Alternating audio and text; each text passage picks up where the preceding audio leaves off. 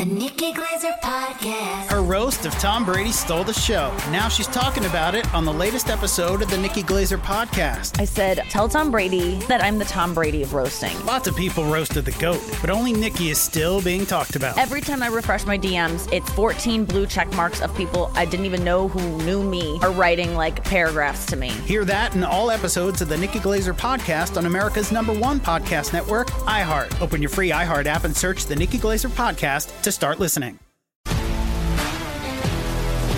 If you love sports and true crime, then there's a new podcast from executive producer Dan Patrick and hosted by me, Jay Harris, that you won't want to miss. Playing Dirty: Sports Scandals. Each week I'm squeezing the juiciest details from some of the biggest sports scandals ever. I'm talking Marcus Dixon, Olympic gymnastics, Cain Velasquez, salacious Super Bowl-level scandals. Join me on the dark side of sports by listening to Playing Dirty Sports Scandals on the iHeartRadio app, Apple Podcasts, or wherever you get your podcasts. What's up, everybody? This is Stephen A. Smith, host of the Stephen A. Smith Show podcast. Tune in every Monday, Wednesday, and Friday at the very least as I bring you all new episodes that feature the biggest headlines in the world of sports, pop culture, business, and I answer your phone calls and respond to your tweets. You'll hear my unfiltered opinions and straight-shooter interviews with top celebrities and game changers. All that and more. So listen to the Stephen A. Smith Show podcast on the iHeartRadio app, Apple Podcasts, or wherever you get your podcasts. Hey, thanks for downloading the podcast. If you want to listen live, all you have to do is download the iHeartRadio app and search for Fantasy Sports Radio Network. Also, if you want to catch this show on video, be sure to check out Zumo TV, channel 719. That's where you can find Sports Grid's Fantasy Sports Network. Enjoy the show, and thanks so much for listening. Welcome back, everybody. Hour number 2 of In-Game Live right here on Sports Grid. I'm Dane Martinez, and if you don't know, that's Kevin Walsh. And Kevin Walsh absolutely crushed it covering the NFC East for us during our draft a week or so back, and he is continuing to stay with us on today's episode as we kind of break down the winners and the losers, our biggest takeaways, and how to make some money off of what we are seeing not only in the NFL draft, but in the NFL in general. You know, free agency continues to go on.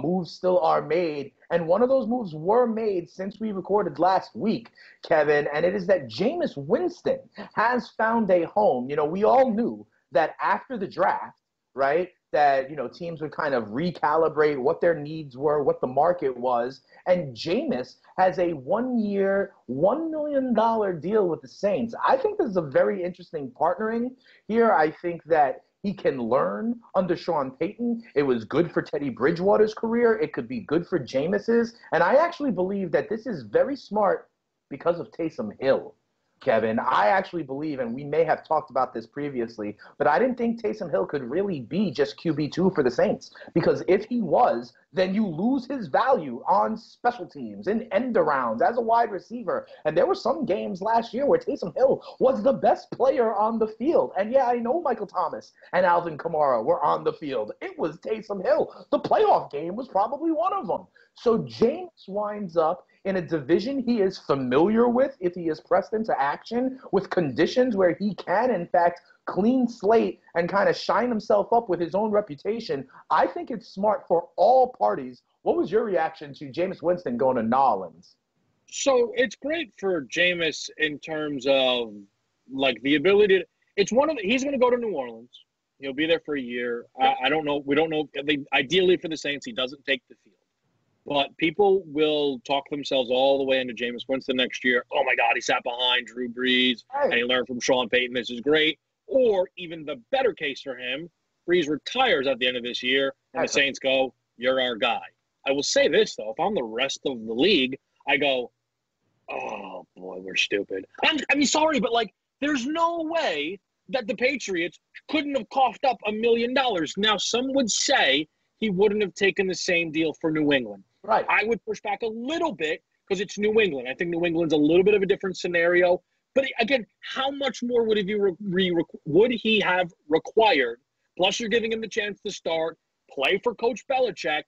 Now, even if you're the Indianapolis Colts, we kind of talked about a little bit in our #1, Philip Rivers, Jameis Winston. I think it's a debate. I don't think that there is an objectively correct answer when it comes to which quarterback I would prefer for next season.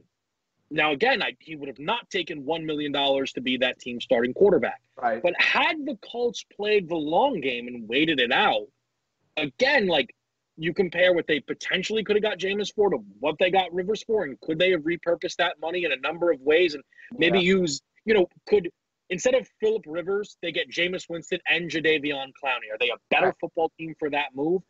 I just think it was one of those really interesting things. And part of it might have been just nobody expected Jameis to cave, where right now it doesn't seem like Cam Newton will. Right. And cave sounds like a bad connotation, but I think you kind of get what I'm getting at here. Yeah. Overall, it was one of those things that was really, really interesting, but I totally got the move from both Jameis and the Saints. Yeah, I actually, I think it's a good move for Jameis. I wouldn't want to go to New England right now, and that goes for if I'm Andy Dalton as well. Why? Because the weapons I have in New England is nothing to write home about, okay? When I'm here, if I get pressed into action with the Saints, okay, I'm throwing to Michael Thomas. I'm handing the ball to Alvin Kamara. That makes me look good. You know the best part about Teddy Bridgewater last year? He went undefeated under center for the New Orleans Saints, and I think that is very important. Also, and I don't know how much of the calculation this was, but he stays in the division, Kevin, and I think that's important also, okay? So let's say he does get pressed into action, okay?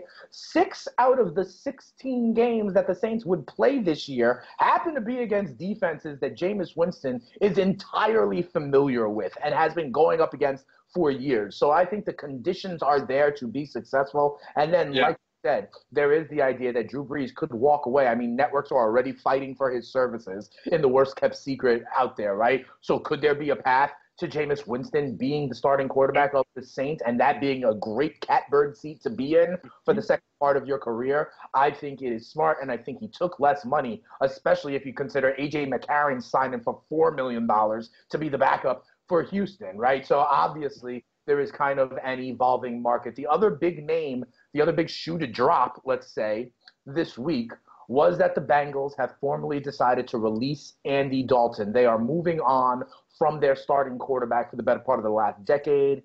This is clearly Joe Burrow's team now. I got to tell you the truth, Kevin. This surprises me a little bit. I thought, because you've mentioned it, how many starting opportunities are there still out here in the NFL? And if you're going to be a backup, might as well be a backup in the devil you know as opposed to the devil you don't, right? How do we know about Joe Burrow? You know that scheme. You still, now as the backup quarterback, would never pay for a meal in that city again, and now I wonder where the market is for him. What do you think? Andy Dalton is a starting quarterback somewhere? And if not, talk to me about the strategy of this decision. So I probably shouldn't admit this, but I'm an honest guy. I thought he was already cut. I was already cut. Like, when I saw that breaking news, I was like, "This what?" Because he's already been gone from Cincinnati for months, right? Here's the so thing. That go ahead. I just that completely kind of threw me off. Overall, it's kind of weird though, right? Like, if you're Cincinnati, you come out of this. Why? What is it that you're cutting him? They still need a backup quarterback, and they still need that veteran presence. They still need someone to guide this number 1 overall pick, show him the rope, show him how to be a professional. Ryan Finley is not going to do that, who's the only other quarterback on the roster. That's the thing.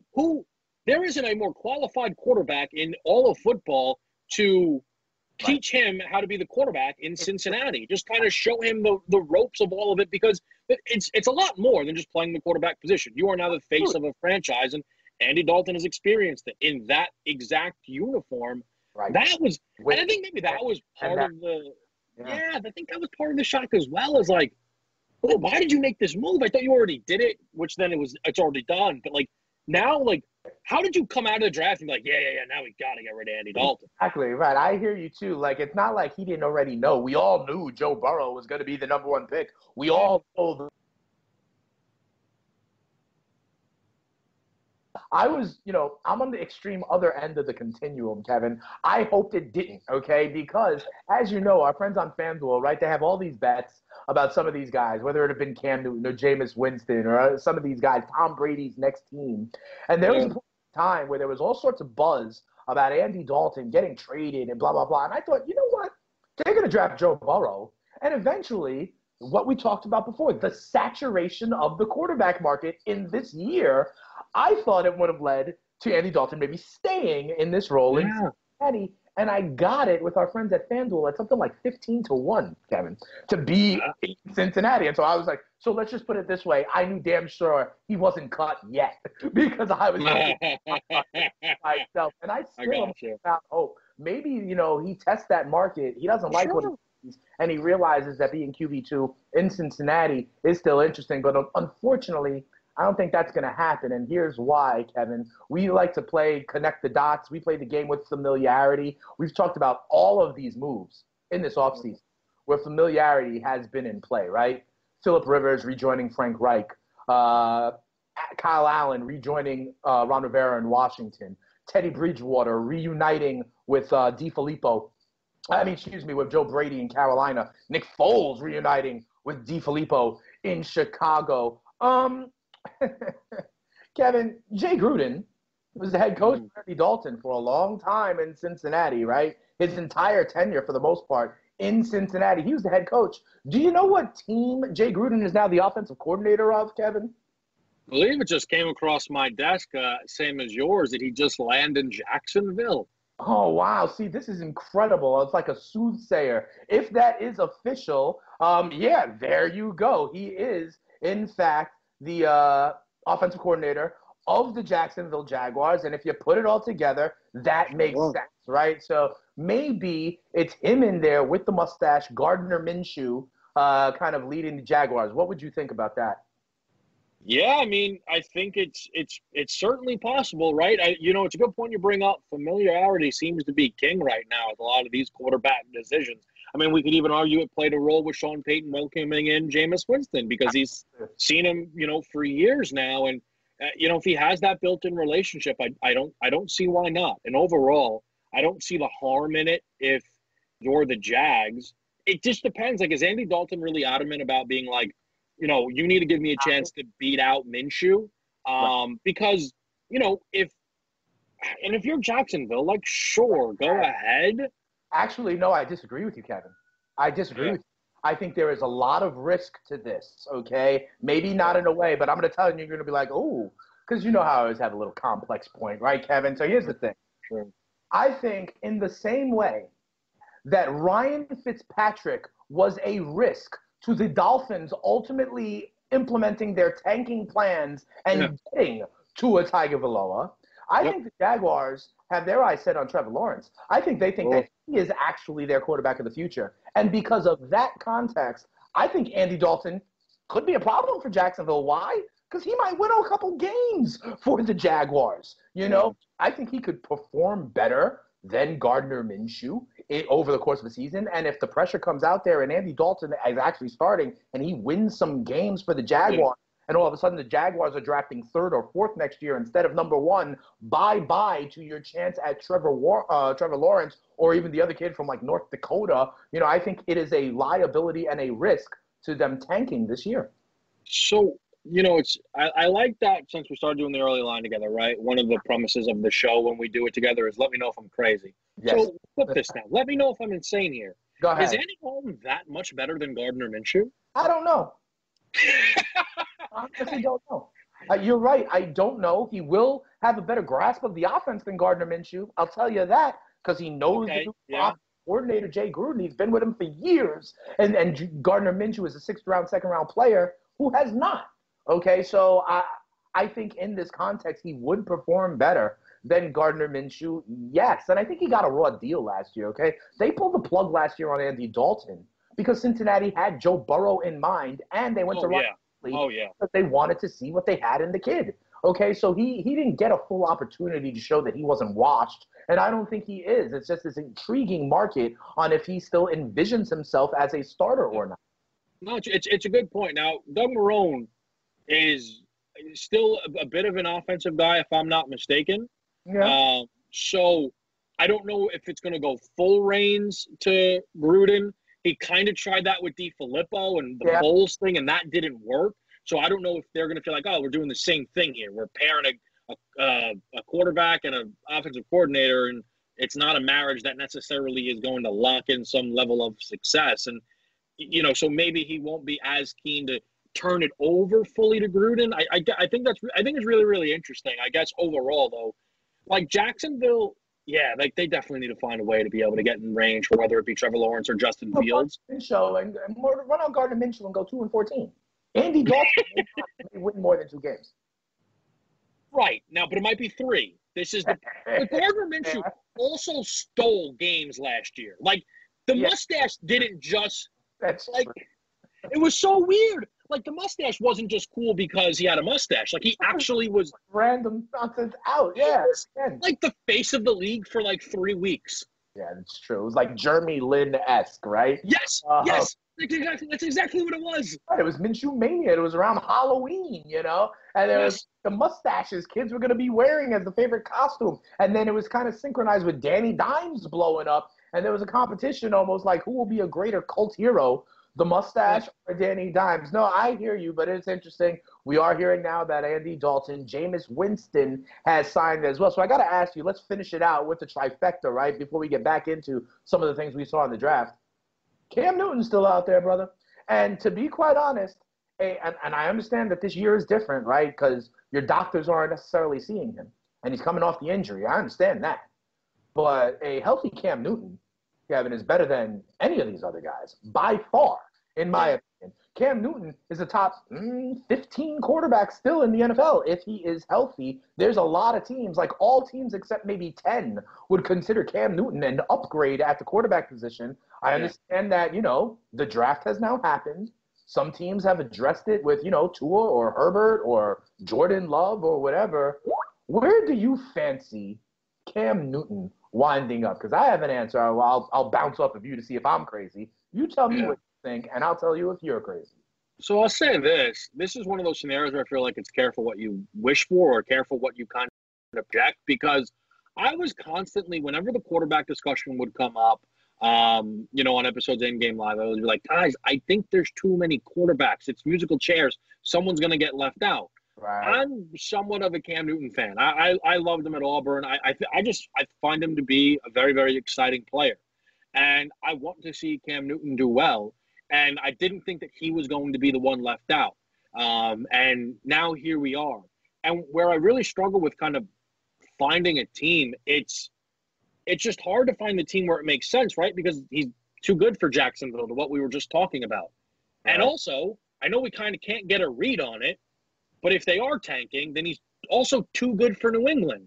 And then the Chargers drafted Herbert. So I'm kind of out of ideas. I'd love to know what you got. The one team I think could be interesting, and it's very hard to read the tea leaves, right, on where there is kind of an opening. And I go to one team where – there's not a quote-unquote opening. I look at Denver, Kevin. I look at Denver, and here's the thing. They went all in with all these weapons. We just talked about it, right? They have a good defense. They got Vic Fangio on that side of the ball. They just went out and got all of these playmakers, right? Jerry Jeudy, Melvin Gordon. Do we truly know that Drew Lock is the answer? Is the man there? He had, a limited sample size, 4 or 5 games at the end of the year. And he did do well. But I'm also, this would not be the first time that John Elway, as like the head man in charge, sees an aging veteran quarterback that could be the cherry on top for him and be like, all right, forget about all these guys. I can't draft one right. Let me go find that guy who I know can be an MVP. That would be one situation because they are primed and ready to go. And quite frankly, if I were Cam Newton, I'd rather find my way to Denver than to New England or to Jacksonville or to Washington or to anywhere else because I think I could win right now if I went out west. The problem with Cam is that he's, apparently very adamant about wanting to be able to be the starting quarterback. But does that mean that he wants to be handed the job or given the opportunity to compete? But one thing that I'll keep coming back to is I just think if you're Chicago, you played your hand too quickly. You know how important Nick Foles is to my life. Yeah. You know how, right, like that's the Eagles' Super Bowl MVP. It's like, you never know. My house's draft stock has fallen. He was the number 2 overall pick a few years ago. Now we're trying to get multiple quarterbacks in his place. We'll keep the conversation going. It's In-Game Live. Dane and Kevin here on Sports Grid. SportsGrid.com. Betting insights and entertainment at your fingertips 24/7 as our team covers the most important topics in sports wagering. Real-time odds, predictive betting models, expert picks, and more. Want the edge? Then get on the grid. SportsGrid.com. The Nikki Glaser Podcast. Her roast of Tom Brady stole the show. Now she's talking about it on the latest episode of the Nikki Glaser Podcast. I said, tell Tom Brady that I'm the Tom Brady of roasting. Lots of people roasted the GOAT, but only Nikki is still being talked about. Every time I refresh my DMs, it's 14 blue check marks of people I didn't even know who knew me are writing like paragraphs to me. Hear that in all episodes of the Nikki Glaser Podcast on America's #1 podcast network, iHeart. Open your free iHeart app and search the Nikki Glaser Podcast to start listening. If you love sports and true crime, then there's a new podcast from executive producer Dan Patrick and hosted by me, Jay Harris, that you won't want to miss. Playing Dirty: Sports Scandals. Each week I'm squeezing the juiciest details from some of the biggest sports scandals ever. I'm talking Marcus Dixon, Olympic gymnastics, Cain Velasquez, salacious Super Bowl level scandals. Join me on the dark side of sports by listening to Playing Dirty: Sports Scandals on the iHeartRadio app, Apple Podcasts, or wherever you get your podcasts. What's up, everybody? This is Stephen A. Smith. When I'm not at my day job, First Take, you can find me in my studio hosting the Stephen A. Smith Show podcast. Tune in every Monday, Wednesday, and Friday, at the very least, as I bring you all new episodes that feature the biggest headlines in the world of sports, pop culture, business, and politics. You'll hear my unfiltered opinions on those nauseating Cowboy fans, the chaos in Washington, D.C., and trending topics on social media, as well as my straight shooter interviews with top celebrities and game changers. And I occasionally give out love advice. Yes, it's true. If you want to know my true feelings about something, I'll give it to you straight. So, listen to the Stephen A. Smith Show podcast on the iHeartRadio app, Apple Podcasts, or wherever you get your podcast. Are you ready for the nation's first and only free 24-hour network dedicated to you, the betting and fantasy sports enthusiast? SportsGrid will provide you with real-time content, statistics, and gaming intelligence unlike anything you've ever seen before. Located both in the heart of New York City and inside the FanDuel Sportsbook at the Meadowlands, SportsGrid is live 18 hours a day, here to serve you, the fanatic. This is SportsGrid. Get on the grid. All right, everybody, welcome back to In Game Live right here on SportsGrid.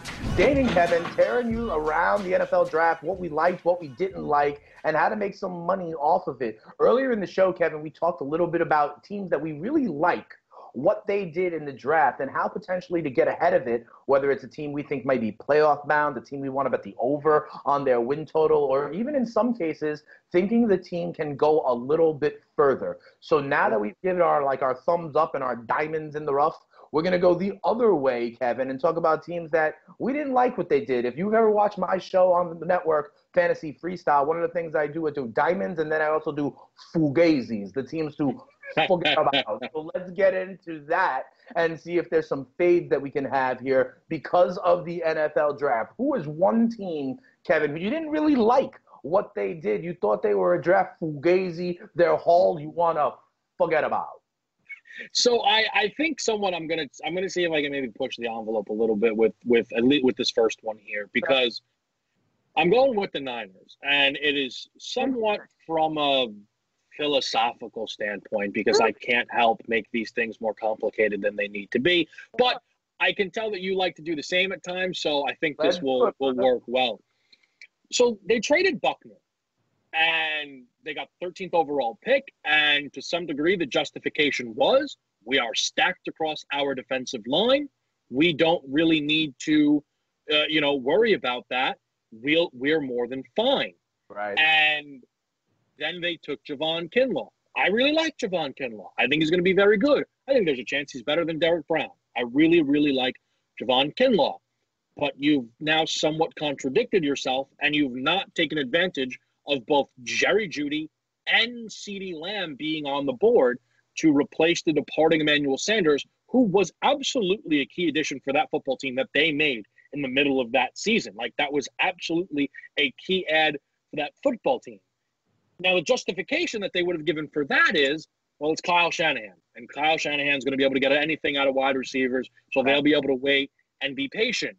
And then they weren't able to wait and be patient and had to go from 31 to 25 to come get Brandon Ayuk, who, again, I'm not a fool. I'm not going to tell you that Ayuk's going to be bad. He's got talent, and he's got Kyle Shanahan. He'll be fine. But they could have certainly, I think, waited, I felt like, at 31 to get Ayuk.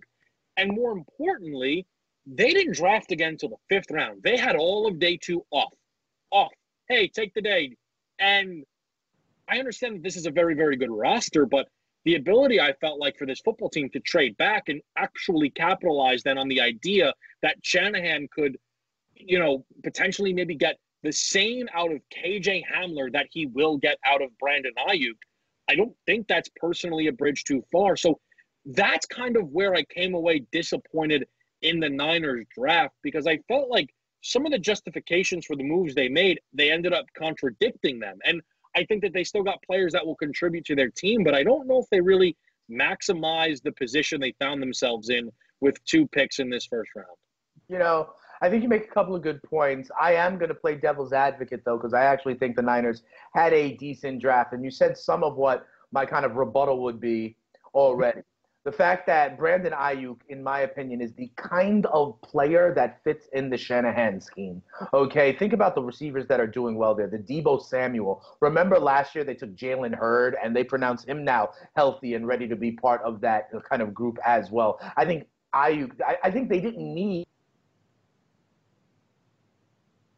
wide receiver in Jeudy or Lamb because that in San Francisco it's schemed up so well. I think similar things about Baltimore, for example, and the reason that they were able to wait for Duvernay instead of playing in this kind of high-end wide receiver pool. So I actually like the Ayuk pick. I think you're right, they had to trade up in order to do so. That I could only answer with, you know, there was a mini run going on. Reagor and Jefferson were two of the few picks right before them. As far as Kinlaw, I see what you're saying, right? They traded away a defensive lineman, but that's who they are, Kevin. To me, what this did was show that they know their identity and they stuck to it. You know, they get front seven guys all the time, and Kinlaw will be a cheaper option than Buckner. We know that, and I think it was just for them remembering that the defensive line is their strength, is the way that this team is constructed, and not letting them lose any of that strength. They had to replenish it right away, and I thought they could get the type of wide receiver they wanted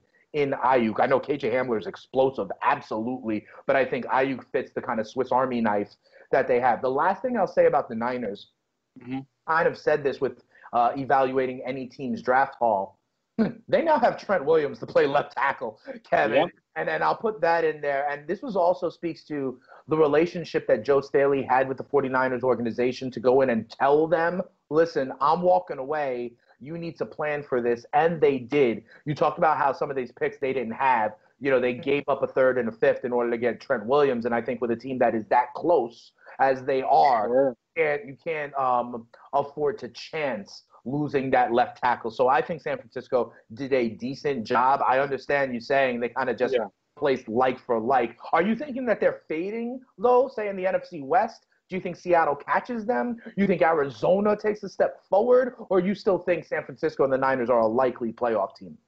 And that's kind of the thing that makes it difficult for me to call them one of my losers, if you will, of this draft. Because Fugazi. Hey. For me, like, it's one of those things where I still find myself struggling to actually pick any of the other teams in the NFC West to jump them. I really do.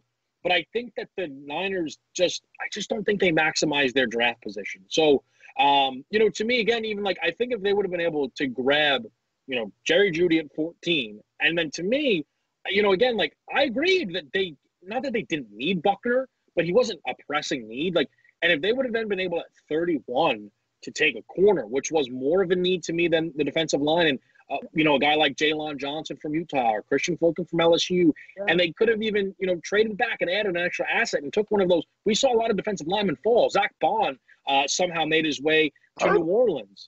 Yeah. So and that was kind of the thing for me. But, you know, when it comes to trying to bet on the Niners, like, it's more so I'm not here to say I want to bet anybody else to win the NFC West, because I don't know if I'm at that level yet. Like, I think that's a wild leap for the Cardinals. I agree with you. The Rams are falling back, and I actually didn't really like what Seattle did either. 10.5 total there for the Niners. You also add the idea of the quote-unquote Super Bowl hangover. You think they get for 10.5 again? Or are you fading them? Is it enough to fade them on that level? Yeah, I mean, that's – I think I'd rather play the under than the over. I guess the best way I could kind of think about fading this team is if I'm going to make other future bets in terms of, say, NFC champion, I'll feel confident kind of pulling them – throwing them out. Out of the equation might sound even a little harsh, but they aren't to me – I at the moment don't expect them to repeat. If right. that is, and that I think that they could have had a much stronger draft. That makes sense. So when I look at the NFC Championship odds, and the San Francisco 49ers are currently the favorite in the NFC, Kevin, with at plus 460, you may just be more likely to take not even a flyer, right, but one of these other choices, the second, third, or fourth choice, and find some inherent implied value because you're fading the team that is the favorite, whether that's the Saints or your Eagles or any of the other potential contenders in the NFC. One team that I think was an absolute fugazi, Kevin, I want to forget about their draft. For me, I'm going to stay in the NFC, is the Chicago Bears. I do not like what they did, Kevin, and let me tell you why. First of all, we're including kind of trade hauls as part of this, right? Sure. They lost their first-round pick this year and last year and maybe for the next 25 years to acquire Khalil Mack, right? And a few years ago, they thought Khalil Mack was the cherry on top. And if it comes to fruition, great.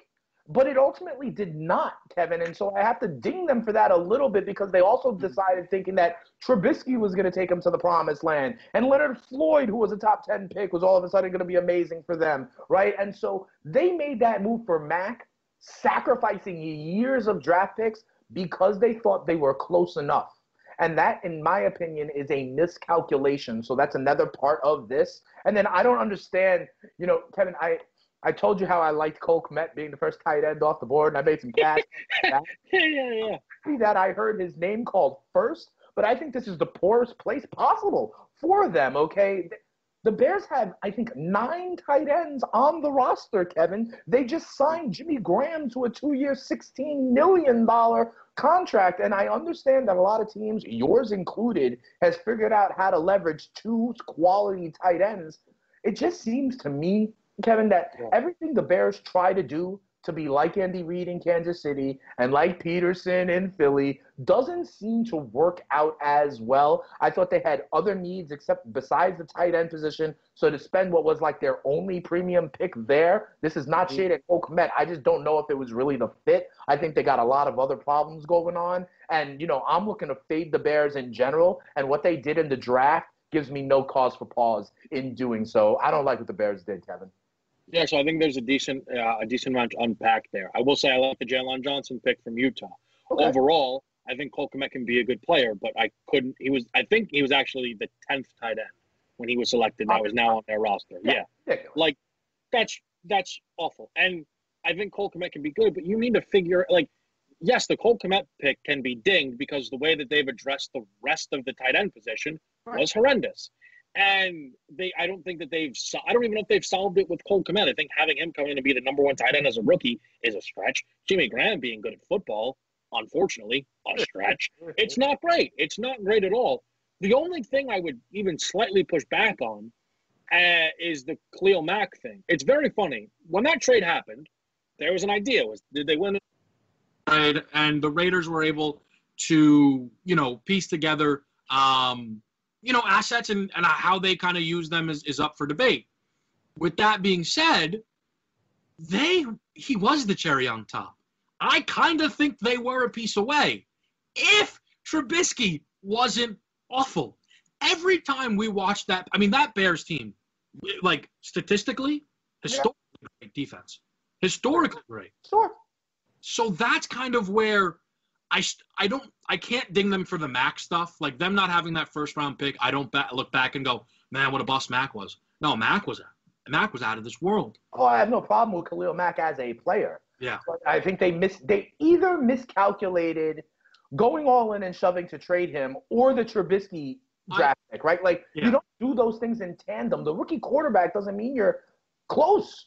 You know what I mean? It's the same thing we were just talking about with the Chargers, right? So the sequence in their team construction is just off for me, and I believe going tight end in their team construction with what they have on their roster is also just I don't like – I think it's a poor approach. I don't like when I can't figure out what your team's plan is, and that's what I think is the issue with the Bears. And I feel bad for Bears fans because they know this, right? Like, they're not really an organization out there kind of defending it anymore. Right. It is almost impossible to overstate how harmful that pick was for them. Yeah. They ended up looking somewhat foolish when they had to go from 3 to 2 to trade up for him. Yep. Then the two next quarterbacks are Deshaun Watson and Patrick Mahomes. I mean, that's the thing, man. Like, I can't even be like, oh, they passed on Mahomes. Like, Watson? Like, you know what I mean? Like, it was such a bad move. Like, and Trubisky's come there, and it is so evident to watch that football team. They were so good. Like, they won the NFC North. They hosted Philly, and the Eagles couldn't do a damn thing offensively, and they still won in Chicago. Now, I know the field goal bounced off the thing, and it could have gone another way, but that team had such a good defense. The Trubisky is – it's almost impossible to overstate how much this Trubisky stuff has messed them up. I mean, even what we were just talking about with Cam stuff. Like, so they were like, all right, we know we can't beat Trubisky. All right, let's go and make it Foles. And they rushed that move. And now it would have been better off if it was Cam Newton. Like, it's been such a mess. Yeah. It's crazy because that year that they won the North, Ryan Pace won General Manager of the Year. Okay, Matt Nagy won Head Coach of the Year, which, by the way, we need to change. There needs to become a defensive coordinator and offensive coordinator of the year award because the offense was terrible. It was Vic Fangio somehow won Coach of the Year for Nagy, nevertheless, but Nagy was good. Like, they got all of these accolades, all in spite of Trubisky. Yep. Now, Fangio leaves. Natural regression takes the defense back. Absolutely. And that's a middling team.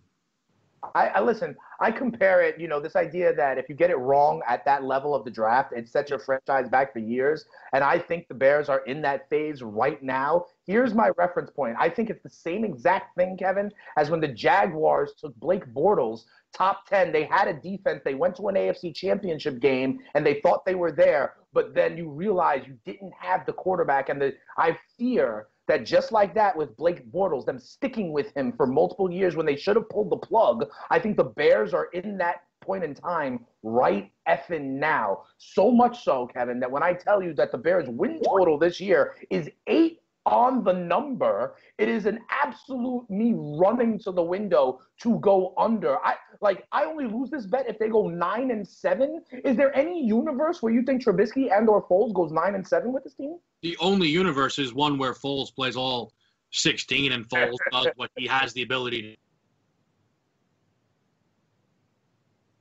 I mean, I think it's one of the funniest things that's ever happened, but it was Mitch Trubisky being the player that had the most MVP bets put on him last year. Right. I mean, it's one of the stupidest things I could ever remember, how anybody saw that in him. It's like, I understand when you're trying to beat the market, but, like, there's got to be a baseline level of production or talent to make that kind of wager, and there just wasn't in this scenario. So, yeah, again, like, the only way you lose that bet is if Foles does what Foles does. But also, you will need the defense to get its way closer back to what it was 2 years prior in terms of, or, you know, in regards to what it was this year. Yeah, absolutely. I just don't see it happen. I know we are way too early to necessarily look at it all, and all the rosters are not set. But the Chicago Bears are someone in my crosshairs who I'm going to be looking to fade in the 2020 NFL season. All right, we are almost home for this episode of In Game Live. So when we come back, Kevin and I got a couple more fugazis to discuss, and we'll try to find some. There it is. I like that. Go on and get yourself some tiramisu. Get yourself some lasagna. When we come back, we'll see some other fugazis, some other teams whose draft we want to forget about, unless, of course, there's ways to make money off of their misery. And that's what we're going to look for as we put a nice little bow on this episode of In Game Live. Come on back. Dane and Kevin win you some more money. That's what we do.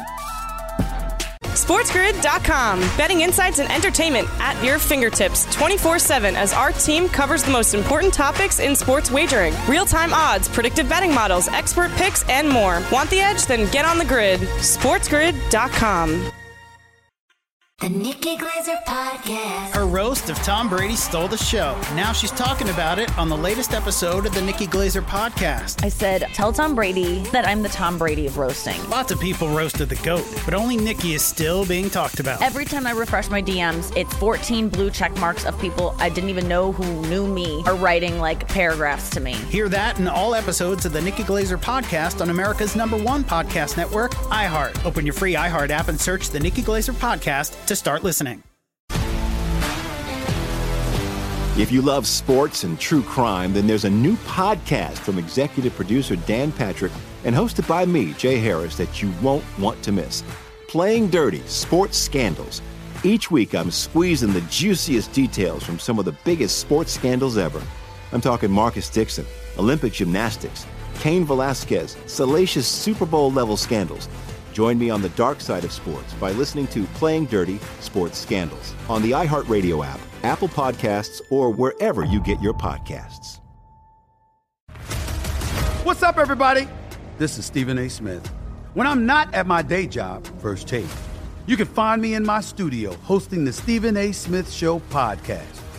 Tune in every Monday, Wednesday, and Friday, at the very least, as I bring you all new episodes that feature the biggest headlines in the world of sports, pop culture, business, and politics. You'll hear my unfiltered opinions on those nauseating Cowboy fans, the chaos in Washington, D.C., and trending topics on social media, as well as my straight shooter interviews with top celebrities and game changers. And I occasionally give out love advice. Yes, it's true. If you want to know my true feelings about something, I'll give it to you straight. So, listen to the Stephen A. Smith Show podcast on the iHeartRadio app, Apple Podcasts, or wherever you get your podcast. All right, everybody, welcome back as we bring it on home here on another edition of In Game Live. He's Kevin Walsh. I'm Dane Martinez, giving you the edge. That's what we do here on Sports Grid, not only giving you a fish, but teaching you how to fish so you can make a little bit of extra cash as we turn the calendar to May. So Kevin, here's the thing. Oh, yeah, absolutely. You know, Kevin, we're not just giving you random picks. We're trying to make people smarter here, you know, so that they can ultimately do it by themselves. You know, what are the trends? What are the things you look for? And that's what we can do here on In Game Live, Kevin, when, you know, there's not a lot of games going on right now. So we can talk about these more kind of strategy, game theory, the way we approach some of these bets that we are going to make. And one of the things we're doing here is looking at who had a good draft, who had a bad draft, and how do we get ahead of it in the futures markets. We've already given out, Kevin, some of the teams that we like what they did. You know, we've talked about some of those teams, whether it's the Giants or the Colts or the Broncos.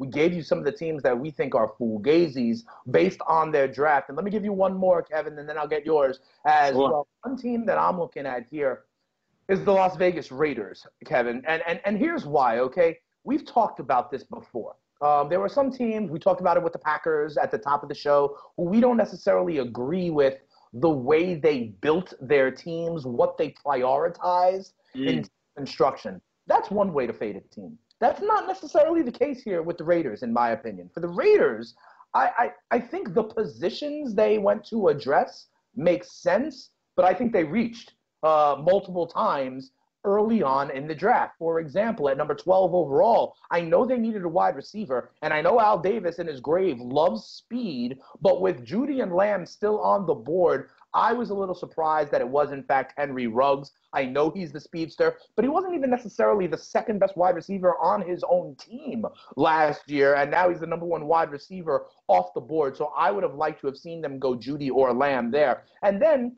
at number 19 overall, again in the first round, Kevin, when I understand that cornerback is a need, and you've been talking about guys like Fulton and others that were still on the board, they go get Damon Arnett, who for me is more of a like come up and tackle, be able to help against the run kind of cornerback. So in the first round, they had two picks, and I'm not mad at their the positional need. Sure. I got it wrong both times, and then, you know, they must have you know, Gruden must have some infatuation with Clemson, because I think he's taken now, like, you know, 8 guys from there over the last 2 years. Oh, yeah. So for me, I just think the Raiders' board was different than mine would be, and so that's why they were fugazi for me. Yeah, and I think one of the things is he probably would have took A.J. Terrell had he been there for him at 19. Right. I mean, so on both of those, and I'll start with the cornerback thing. So them taking Arnett, it was, I think, over 2.5 Ohio State players selected in round one. I think it was over plus 400 at certain shops. Right, so after Okudah, what was supposed to happen? But think about that. The first 3 picks had 2 of them. You needed 1 more in the next 30, you know, almost picks that on Arnett, in essence, right? Or exactly, or whatever, right? Yeah, exactly. And he was able to come up in round one, and I think, you know, it just feels like he loves these big schools, and I think there was certainly a reach made there on Arnett. Here's my thing with Ruggs. I think speed is very, very important. We all know this. Right? And Ruggs' ability to take the top off of the defense, no doubt about it, is as elite of any player in this wide receiver class. The question I'll turn back to you is this a fit? Derek Carr has been pretty shy at the quarterback position, and I don't know if he's going to take full advantage of the skill set that which Henry Ruggs is bringing to the table. Maybe the counter is, oh, well, you know, Derek Carr isn't a part of the long-term plans, nor Marcus Mariota. Well, God, all right, what are we doing here anyway?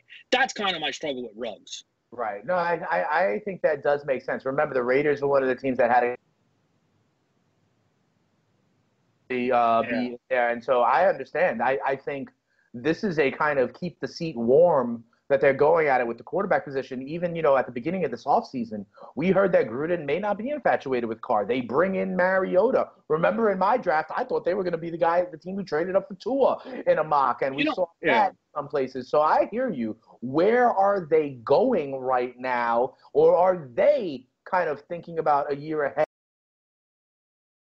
to Deshaun Watson, or to draft a Josh Fields? You know, maybe, remember, Gruden is in there with a 10-year contract, and this is only year one in Las Vegas. So remember, does he care about being good right now? Maybe not. The process continues. I'm going to tell you something else. Part of the reason I am fading these Raiders, their win total is 7.5, Kevin. Mm-hmm. I don't think that's – I think that's way too high, especially because I told you I think Denver is going in the right direction. The Chargers, I think, have a better season than last year. And, of course, Patrick Mahomes is still upright in that division. I think the Raiders are the worst team in that division. So when you consider, to me, 7.5, I think that is a little too rich. The other thing I'll have is a factor here, not only what they did in the draft – I want to get your thoughts on this, Kevin. That stadium ain't going to be ready in time, brother. In these coronavirus times, construction crews are not finishing the job right now. So I ask you, if the season is down, where are they playing? I'll say the same thing for the Chargers and the Rams. That SoFi Stadium ain't going to be ready yet either. So in this season, when consistency and familiarity are going to be so key, the Raiders may be nomads, and I think that could wear on them as well. I'm fading them with an under bet at 7.5, Kevin. Yeah, I like it. I think it makes a lot of sense. I have no idea what they're going to do if that stadium's not ready, because I think they wanted to. You know, I think they would have loved to have been playing in Vegas last year. Well, they weren't able to. Now they're staying at home. The strip is shut down. You're not getting a construction crew together to, distance in the dirt right now. And the Raiders had a really, really weird season last year. So they were mathematically in it week 17. Now they needed a billion things to happen. They got a lot of them, didn't they? Yeah, they actually did. The problem was, had they not had one of the worst losses I felt that any team had all year, Minshew Mania, where they allowed the Jaguars to come back on them in the final game played in Oakland, they actually might have controlled their own destiny. And that was with losing Antonio Brown, who was supposed to be their top wide receiver. So it made me feel all kinds of weird when it came to this Oakland team. Are they actually on the cusp of something? Like, can this team genuinely compete? But what's really weird about that is, to me, when they traded Khalil Mack, I very much so, and Amari Cooper, I remember saying, oh, this is a thought-out tank. Gruden knows that he has more job security than Bill Belichick. He's got a 10-year contract. That dude ain't going nowhere. He's going for Trevor Lawrence because Trevor Lawrence has been in our calculus for so long. And he loves himself some Clemson players. Wait, yeah, right. I couldn't imagine there's anybody he'd love to draft more. Can Gruden find a way to go from 12 back down to 1? Is there a way for Gruden to pull the bottom out again? I genuinely thought, now this was a conversation that was had, 1 or 2 years ago, but I was like, okay, so they'd be full year bad. Then after that, they'll trade Derek Carr. They'll get a nice pick in return for that. They'll be awful again. And then boom, they're set up perfectly for Trevor Lawrence. Like, that's the thing with, I don't know where Vegas. That's what I'm saying. The move to Vegas and a new stadium complicates what you're talking about, that timeline. Okay, because I agree with you. That's why in my mock, Tua was the trade this year, because it synced up with the move this year and the kind of sacrificial lamb of Carr for this year along with Mariota, right? I agree with you that Carr may not be the guy. I think Mariota makes starts for these Raiders this year. But then, and I like your timeline and the security that Gruden has, but for me, then you can't suck year one in the new market. And I think that is the problem for that overarching theory. Also, there's a lot of teams that are very, very open to the idea of drafting both Trevor Lawrence and Justin Fields. We've already seen the Panthers connected. We know that it makes a lot of sense for Jacksonville. Yeah. We could easily see Oakland being involved. We could easily see New England being involved. That's 4 right there. Yep. And that's more than pretty much what we had coming into this year's round of quarterbacks. Like, so not merry-go-round works, though, Kevin. Derek Carr could be the starting quarterback for one of those teams 2 years from now as well, right? So it is very interesting. We only got a couple of minutes left. I want to get another idea from you. I'm fading the Bears. I'm fading the Raiders. What's another team you are fading? Because remember, with the Niners, you said you didn't necessarily love what they did, but you still see them as a top team. Who's another team that you didn't like what they did? Falcons. I was a little frustrated with Atlanta. So and again, sometimes it comes down to a bit of I don't know if it's a philosophy, more so just the strategy of it all. So we know that they wanted to trade up bad, desperately. They wanted to get themselves in the top 10. I thought it was DJ Henderson that they wanted. Right.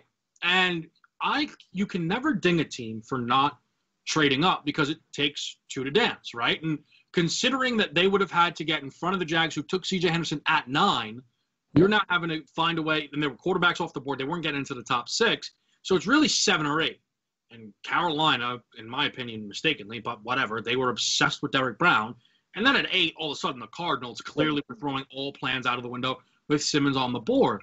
My frustration, they should have turned course and traded back when they got on the clock at 16. A.J. Terrell, will he or won't he be, the third best corner in this draft? I'd lean closer to no. There's definitely, though, I strongly believe that they would have been able to field plenty of phone calls for teams to get in front of Dallas. I really strongly believe that. Whether that be the Philadelphia Eagles, who have an obvious incentive to not only get CeeDee Lamb, but get in front of Dallas. Whether that be Minnesota, who have assets in the world to go up there and get him. I think that was a mistake from Atlanta. I think that their heels were too far dug in. We need a corner. We need a corner by any means necessary. They couldn't get up and get one. They could have easily traded back. And I hate to continue to bring these two names up, but their falls, I thought, to me, were absolutely going to become regrettable for a lot of these franchises, both Jalen Johnson and Christian Fulton. But even if they didn't love them to that degree, maybe A.J. Terrell is still there. Now, yes, he could have come off the board to the Raiders, but it's not like A.J. Terrell was the consensus third best corner. I hear you. Was Arnett. Noah Igbenehini, who also went for Miami much later, could have been available if they traded back down. That's I like that. Kevin, when you talk about, because they were there and they knew teams were probably willing to move to get CeeDee Lamb, who was still on the board. That is the other piece of this that I think you make a great point. We heard so much that they wanted the cornerback, so much that they were even going to move in. So when they found A.J. Terrell there, could they have taken the calculated risk and still got their guy? There were other teams that did so successfully. You mentioned the Cardinals, still found a way to get Josh Jones. My New York Jets traded down, still got the wide receiver that they wanted in Denzel Mims. New Orleans didn't address it, but still got Nick Bound later on at the linebacker level. There was a number of situations that where that happened. And you're right, the Atlanta Falcons could have done that and passed. Let me tell you something, though.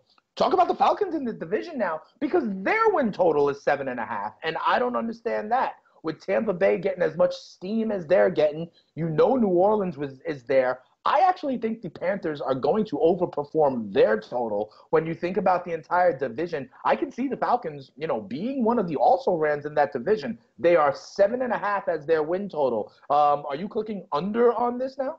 Yeah, I'd much rather click under. I worry about Atlanta, man. I think that this is a team who wants to be offense first, but yeah. I just don't know if the weapons all work. Like, I like Todd Gurley, but I don't know if it's going to connect for Gurley. Matt Ryan can be hit or miss, and he's actually kind of been hit these past couple of years, but the defense has been a disaster. And guess what? If all of a sudden the defense steps up a little bit, well, guess what now? Matt Ryan comes back down a little bit. Dan Quinn, who was a head coach that I found myself in love with his opening years in Atlanta, is now, to me, a guy who I can't believe he still has a job in Atlanta. If I'm not mistaken, I believe he was the coach there. They sent out a graphic. We're keeping Dan Quinn. Right. It's good when you need to send that tweet out. Like, you know what I mean? Like, it's so, yeah, I'm not excited about the prospects for Atlanta because, to me, I don't see a world where they get in front of the Saints or the Bucks. And I thought the Bucks, I mean, just to kind of throw back to a winner, no team benefited more from the tackles falling than the Bucks. Like, what a win for that team to have to move up one spot, just a little insurance, to get to 13 and get Tristan Wirfs, who for some people was the best tackle on the board, and is going to be a starter for their Win Now football team. I thought that was an A plus. Yeah, Tampa Bay, and I'll even throw out another pick from Tampa Bay. Keyshawn Vaughn in the third round out of Vanderbilt. Listen, he is going to be the guy that plays this coveted role of the check down for Tom Brady, the pass receiving back for Tom Brady. Think about Dion Lewis. Think about James White. They drafted Keyshawn Vaughn to be that role in partnership with Ronald Jones there in Tampa. We only have a couple of minutes, and I know you were so plugged into the NFC East. I have to ask you about one other team, and that is the Dallas Cowboys, okay? They went out and get, you know, CeeDee Lamb. We said they are the team that gets CeeDee Lamb, but I got to ask you, in the team construction of it all, they have Michael Gallup. They just paid Amari Cooper. They paid Zeke Elliott. So are they a running team or a passing team now, Kevin? They're a passing team, but I will tell you this. What is it?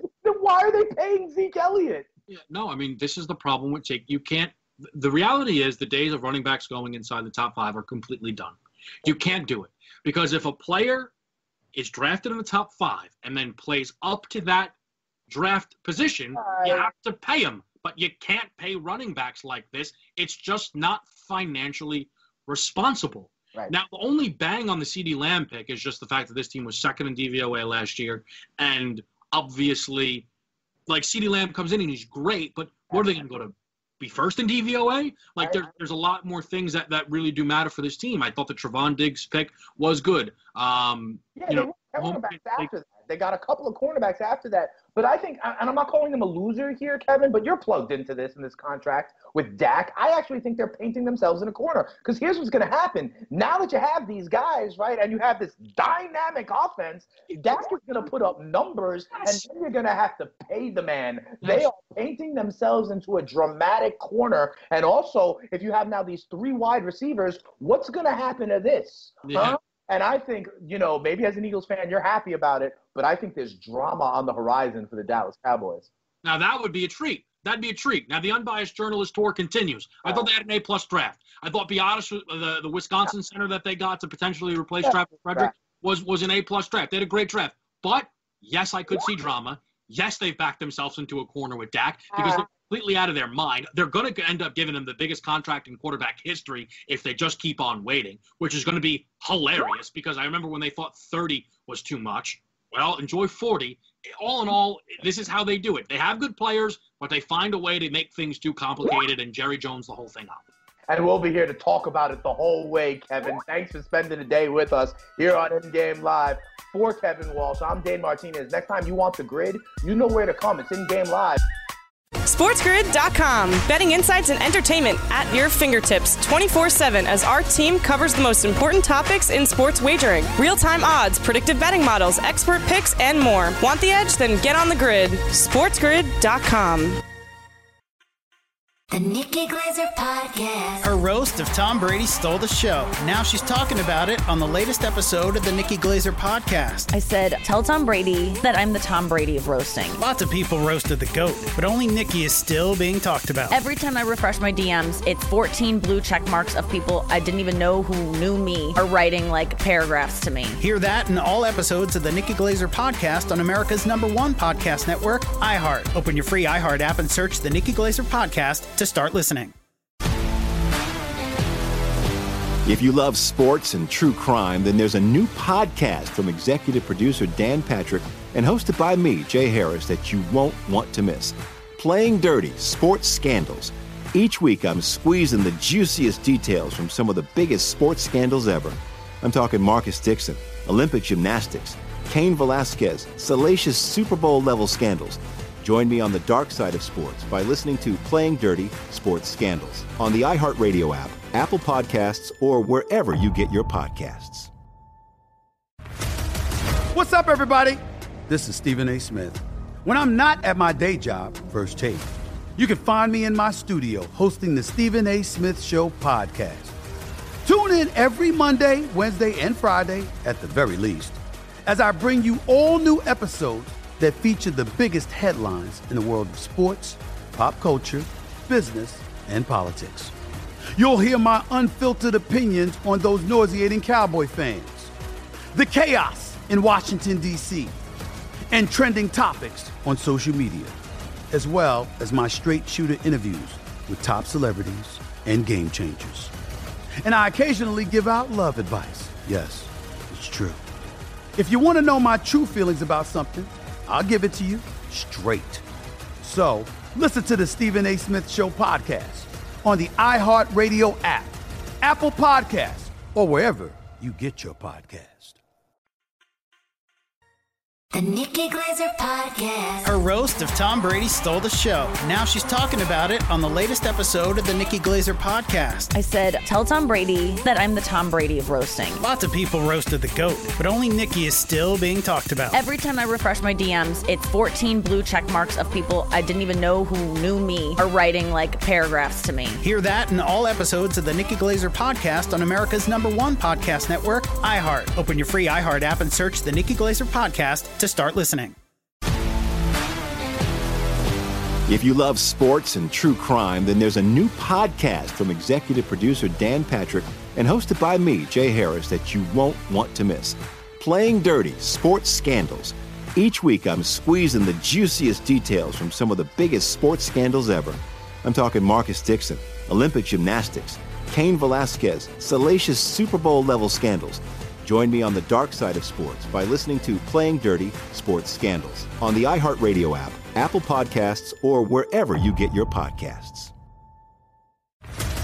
What's up, everybody? This is Stephen A. Smith, host of the Stephen A. Smith Show podcast. Tune in every Monday, Wednesday, and Friday at the very least as I bring you all new episodes that feature the biggest headlines in the world of sports, pop culture, business, and I answer your phone calls and respond to your tweets. You'll hear my unfiltered opinions and straight shooter interviews with top celebrities and game changers.